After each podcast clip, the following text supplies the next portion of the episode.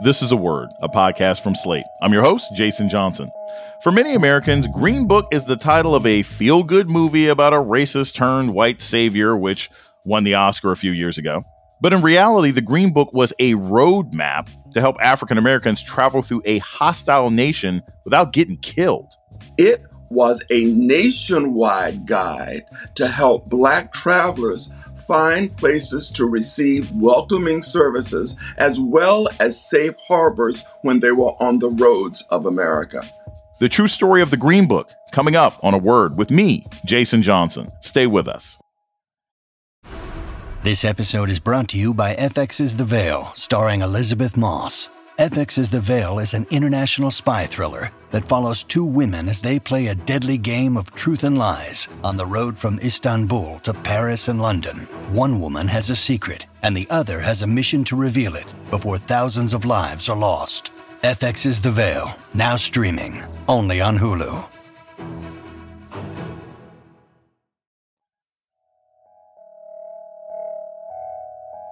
Welcome to A Word, a podcast about race and politics and everything else. I'm your host, Jason Johnson. For many Americans, especially white folks, The Green Book is a movie that starred Mahershala Ali and Viggo Mortensen, which won the Best Picture Oscar in 2019. My point is, we'll be gone for eight straight weeks, no breaks, right up until Christmas. You're quite sure you can leave your family for that long? Depends what you're paying. $100 a week plus room and board. Hmm. But let me be crystal clear. I'm not just hiring a chauffeur. I need someone who can handle my itinerary, be a personal assistant. I need a valet. I need someone who can launder my clothes, and shine my shoes. Good luck, Doc. It was one of those movies where a gifted, genius level black person strikes up an unlikely friendship with an ignorant white bigot. But in real life, the Green Book, formerly known as the Negro Motorist Green Book, was a guide for African American travelers trying to navigate through the hostile territory of the Jim Crow South, saving as much as they could of their dignity and their safety. Now, there's a new book that shares the real history of the Green Book. It's called Driving the Green Book A Road Trip Through Living History of Black Resistance. The author is writer and educator Alvin Hall, and he joins us now. Alvin Hall, welcome to A Word. Thank you. I'm very happy to be here, Jason. For people who only know about the Green Book through the movie, explain what it is and like a little bit of history behind it. First of all, the movie only used the Green Book really in its title, and it only showed up at three or four places in the movie. And the feel good feeling that people took away from the movie really has nothing to do with the actual publication. It was created by Victor and Alma Green, who lived in Harlem, and it was published from 1936 to 1967. And it was a nationwide guide to help Black travelers find places to receive welcoming services as well as safe harbors when they were on the roads of America. It started out focused mostly on New England because that's what Victor and his friends knew. But by 1938, it began to spread across America, eventually including Canada, the Caribbean, and a small part of Europe. One of the things that I think a lot of people still hold on to is this idea that, oh, the South was really, really bad. But hey, once you got north of DC, everything was fantastic. Talk a little bit about what the Green Book did for travelers who were maybe going north of DC. What kinds of things were people being told about Cleveland or Chicago or Philadelphia or Pittsburgh? You know, how did the Green Book also inform Black travel life uh, above the Mason Dixon line? Most people think that the Green Book was needed for the Jim Crow South, but it was actually needed for the North as well, where prejudice was equally deep. There's a book written by James Loewen, which is called Sundown Towns. And these are towns in which Black people had to be out of the city limits as the sun went down. If you were in those towns after sundown, you were in trouble. The majority of those towns were in the North, not the South. The difference between the North and the South was that prejudice and racism were much more in your face in the South. In the North, it was much more subtle. So you had to have a green book to negotiate in cities like Detroit, Philadelphia, Pittsburgh. And as you went west, it was the same case. You had to know where you could go for safe harbor. One of the talks I gave a couple of months ago was to the Springfield Historical Society. And they were talking about Route 66. You know, we always think of that Nat King Cole song, You Get Your Kicks on Route 66. And every time I hear that song now, I always want to add, unless you're black, you had to drive long distances between places where you could buy gas, even rest. So traveling across the North or the West was equally problematic to the South, just more subtle. The other question, and this is a practical one about the Green Book itself. So it was a guide, but was it annual? Was it monthly? How was the Green Book updated? And when did they decide, hey, it's time to, you know, put on our armor and go down there and update these sorts of things? The Green Book was an annual publication. It came out every April or May, just in time for the summer travel season.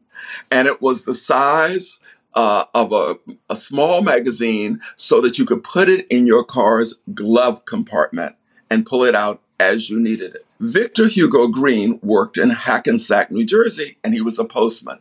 And there were two postman union, one for black postmen and one for white postmen. Victor used his connections in both of those to get the local postman to give him the names of places to be included in the Green Book. And so that was one of the ways that he started out. Over time, as the travel guide grew and became more successful, Victor had agents in these states who would drive around and look at the places and check them out. So as you look through the Green Book, it was really a recording of the history especially among small businesses in many of these local towns. So as one would go out of business for whatever reason, another one might replace it. And so you use the green book to see what was new and what was still functioning in those towns. It's really quite amazing. When I look back at going through the Green Book year after year, edition after edition, and to see what businesses managed to last, that was the amazing point. So in Birmingham, Alabama, you had the legendary A.G. Gaston Motel, which was known for its restaurant, and it's where Martin Luther King and Reverend Fred Shuttlesworth would meet in room 30 called the war room and plan some of the activities that they did in Birmingham. You had the Ben Moore Hotel in Montgomery, which was located at the high point there with a restaurant that allowed you views over the city. You had hotels in Detroit and New Orleans. Some of them still exist, but now they're condominiums or they're Section 8 housing or they're old age homes. So some of these buildings still exist, but to drive down those streets in those cities, the streets that were the heart of the Black business district, and to see what's there now, I encourage everybody to do it because with even a facsimile of the Green Book in your hand, you get a sense of the vibrancy was there, but also what was lost. We're going to take a short break and we come back more on the real history of the Green Book. This is Word with Jason Johnson. Stay tuned. Casino asking people what's the weirdest place you've gotten lucky? Lucky? In line at the deli, I guess? Aha, in my dentist's office.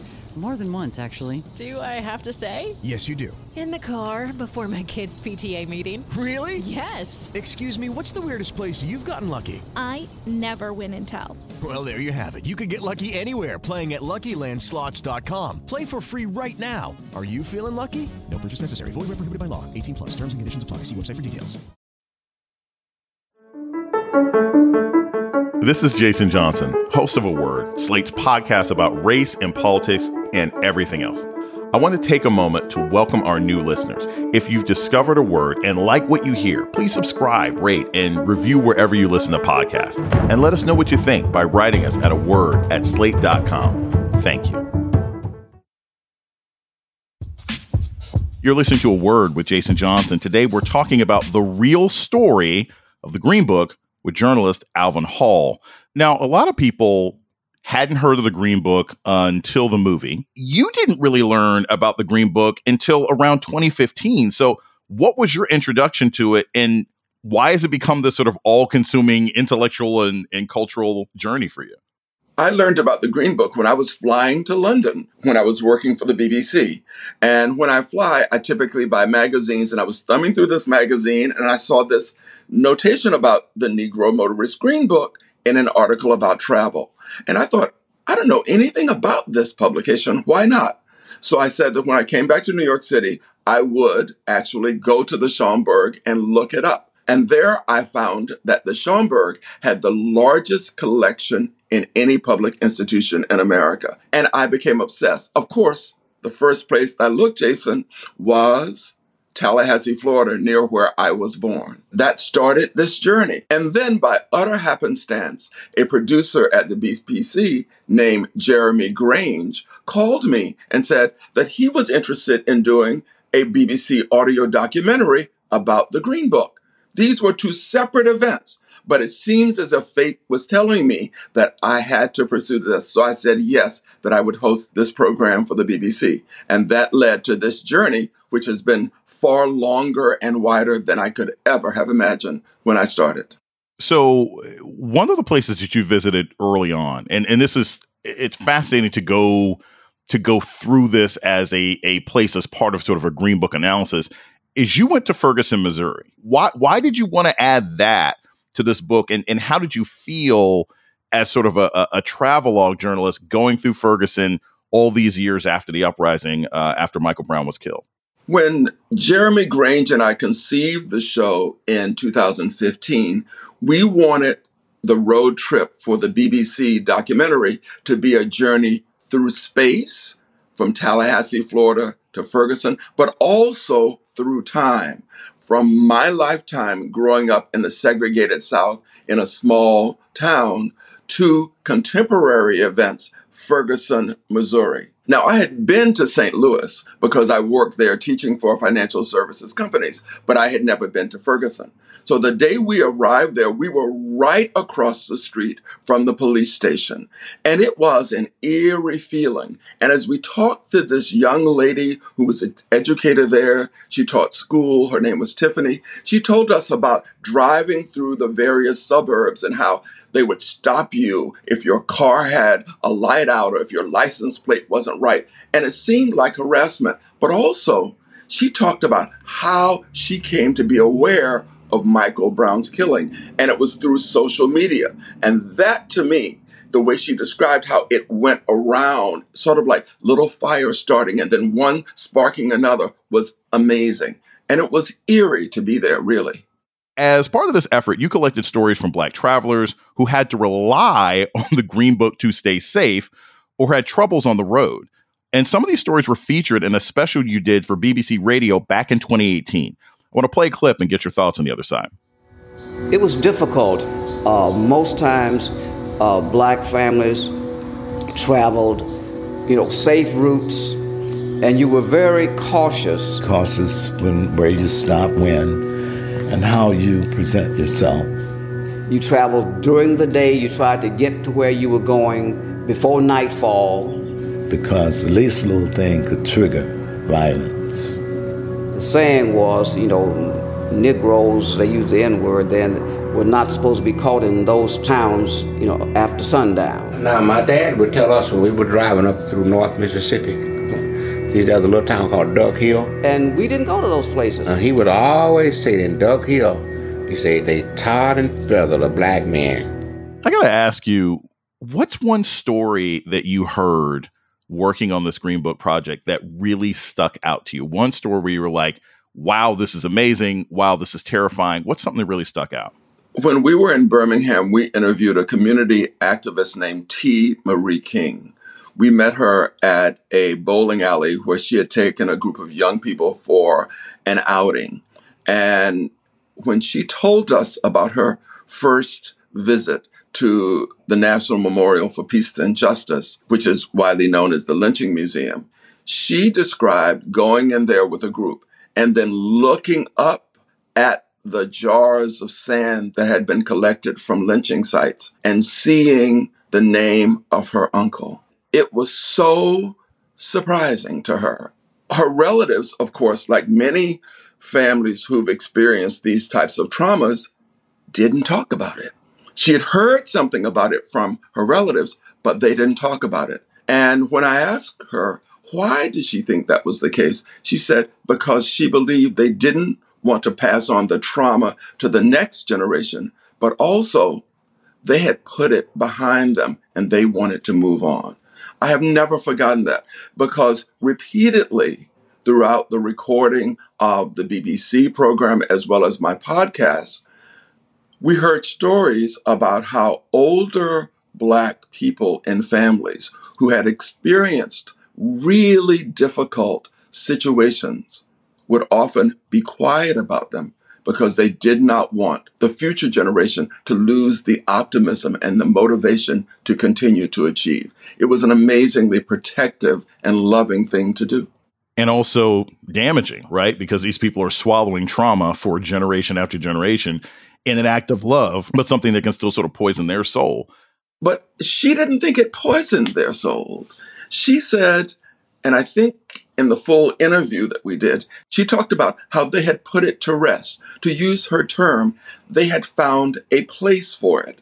So they didn't let it poison them, but they kept it quietly inside. We're going to take a short break and we come back more about the untold story of the Green Book with writer and journalist Alvin Hall. This is a word with Jason Johnson. Stay tuned. Hi, this is Dahlia Lithwick, host of Slate's legal podcast, Amicus. If you're listening to this show, you might be interested in Amicus's live show that we're hosting in Washington, D.C. on Tuesday, May the 14th. My colleague, Mark Joseph Stern, and I will be talking to some amazing guests, including Sherrilyn Ifill and a sitting state Supreme Court justice all about how originalism, a relatively recently invented way of interpreting the Constitution, has taken over the Supreme Court and radically reshaped the law. It's been doctrinal rocket fuel for the conservative legal movement and facilitated the rolling back of abortion rights, the expansion of gun rights, and the obliteration of the separation of church and state. And as another wildly consequential Supreme Court term careers to its end, the court's originalists are on a tear. But there's something you can do about it, and we hope you'll join us in DC on May 14th to explore the possible pathways out of the current situation. Go to slate.com slash amicus live for tickets.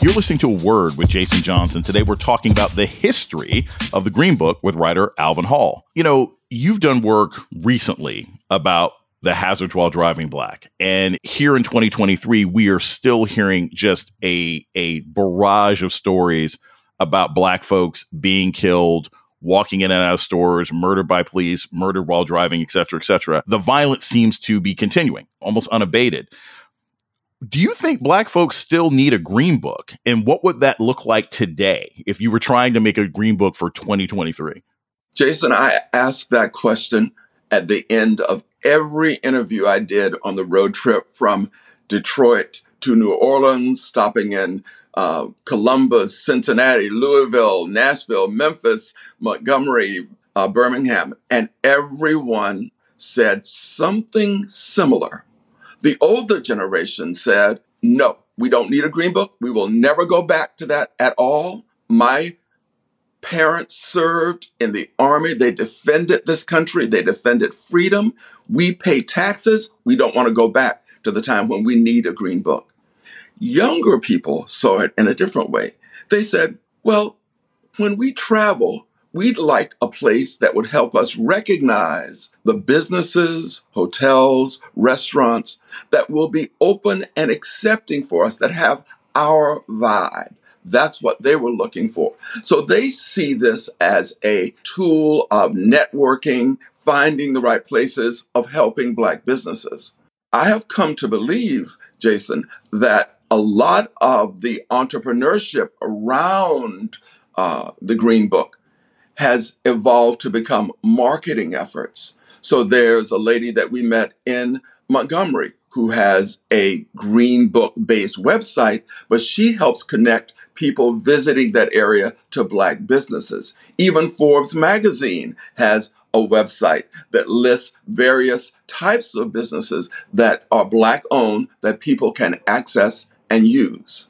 That's what's interesting because, you know, in addition to your writing about this, you are a financial advisor and you write about personal finance. And, you know, the Green Book is not just a travel guide, it's sort of this celebration of entrepreneurship. Tell us a little bit more about that because I, will be honest, you know, I would use a green book today. There have been hotels I've been to where I'm like, I will never go back there, and I don't think Yelp is going to be loud enough for me. So, what, what, how, how do you see it as sort of this celebration of Black entrepreneurship?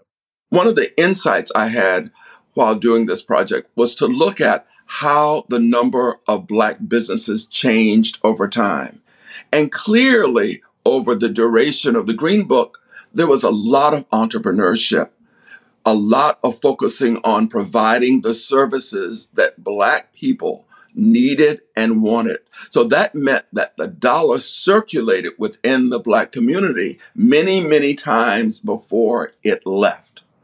I think that today people need to think about that because that's how we sustain ourselves. That's how we build the type of financial security and wherewithal that we can pass on to the next generation. But we also need to be strategic about this. Look at the types of businesses that are not the same as they were in the old days because people's needs are changing, but to be open to the possibility of embracing the new needs that travelers have. Look at yourself. What else do you want? You want a hotel that has great Wi-Fi. You want a hotel that can tell you where to go in the city to find certain things that you want to make your life better. So it's not just providing one thing, it's providing a multiplicity of services. And that, I think, is the takeaway for me for the, from this entire project. If I were young, if I had a good business idea, I would bring together a group of black people and come up with a business plan and try to bring something to the black community that would make everybody want to use this service. And therefore, I would benefit and my customers would benefit. We heard a bit earlier from the 2018 Green Book special you did for the BBC. You said that trying to get American backing for a bigger project around this history has been difficult. Why, why were the British more open to this than, than American corporations and American media outlets? I think a lot of it had to do with Jim Crow and segregation and how long it lasted in America. When I was first pitching this project, the people I primarily talked to just said, Well, I don't know about this. I probably don't need to know about this, and the public doesn't need to know about this. And then the movie came out, and all of a sudden, that attitude changed. I think a lot of this is the lingering history of segregation and Jim Crow, and the fact that people do not want to look at the lasting effect in our society today. Speaking of folks who don't want to admit the lasting effects or the current effects of racism, you are from the state of Florida which is currently run by Ron DeSantis. He has spent most of his now second term trying to eliminate Black history from public schools and colleges. And your goal is to try to get the Green Book research and stories into public schools. How do you feel about sort of government resistance to teaching students and kids the stories of their own state. I mean, we we all know it's terrible, but why is it particularly problematic in places like Florida and Alabama for children of all colors to not know the actual travel history of those states? My answer to that question is really in three parts.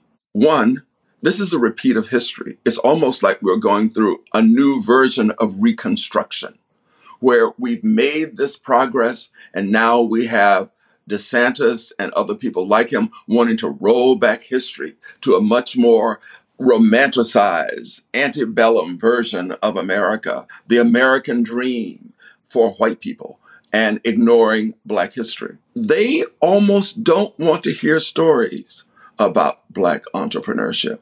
They don't want to know how people made something out of nothing.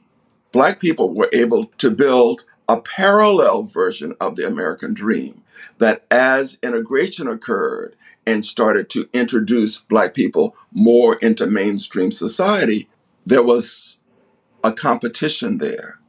They started to see that maybe the dream wasn't quite as they imagined it, and they don't want to admit or be reminded of that. So, in my lifetime, I've noticed a certain change in, say, black travel behavior. In the late 80s, early 90s, it was black folk, working class, middle class. It was like, you know, Sinbad summer jam on a boat or or going to Jamaica. Then it started moving to, you know, Cancun. Now I've seen over the last three or four years, folks who have some disposable income, it's all about going to Ghana. It's all about you know doing the right of return. I mean, I my Instagram was full of people in a crowd over over this last Christmas break. What have you noticed in your work about the changes in Black travel? You know, since the 50s and 60s, how are Black people celebrating travel now in a different way than they did uh, when this project was a necessary part of our lives? Today, Black people connect using the internet through common interests in travel. And therefore, you can put together groups of people of like interest. And you can explore Ghana. You can explore the Caribbean. You can take a trip to Senegal. You can do all these things in a group of people who have a common interest. And from that group, you find protection and security. Even when Americans drive on the roadways of the US today, they have their cell phones with them. So there's a sense of protection there that at least you can record what's happening. You can call somebody if you need help without having to drive to a phone location. So all of that has added to it. But I think people are feeling more connections to people with similar interests.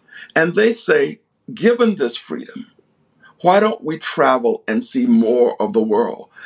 Not only to connect to Africa and Black people, but also people of color around the world and find places where our history is not only reflected in theirs, but also the warmth and empathy, the love of being alive is in that country. And you can share in that enthusiasm, you can share in that spirit, and you can share in that uplift that you find by educating yourself.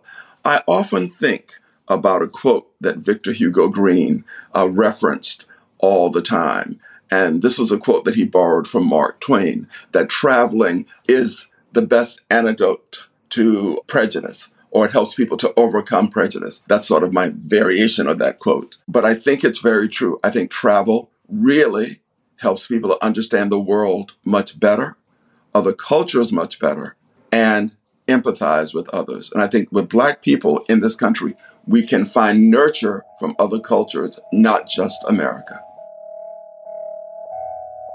Alvin Hall is the author of Driving the Green Book, a road trip through living history of Black resistance. Thank you so much for joining me today on A Word. Thank you, Jason, and thank you for having me. And that's a word for this week. The show's email is a word at slate.com. This episode was produced by Christy Taiwo Makanjula. Ben Richmond is Slate's Senior Director of Operations for Podcasts. Alicia Montgomery is the Vice President of Audio. Our theme music was produced by Don Will. I'm Jason Johnson. Tune in next week for word. With the Lucky Land slots, you can get lucky just about anywhere. This is your captain speaking. Uh, we've got clear runway and the weather's fine, but we're just going to circle up here a while and uh, get lucky. No, no, nothing like that. It's just these cash prizes add up quick. So I suggest you sit back, keep your tray table upright, and start getting lucky. Play for free at LuckyLandSlots.com. Are you feeling lucky? No purchase necessary. Void where prohibited by law. 18 plus terms and conditions apply. See website for details.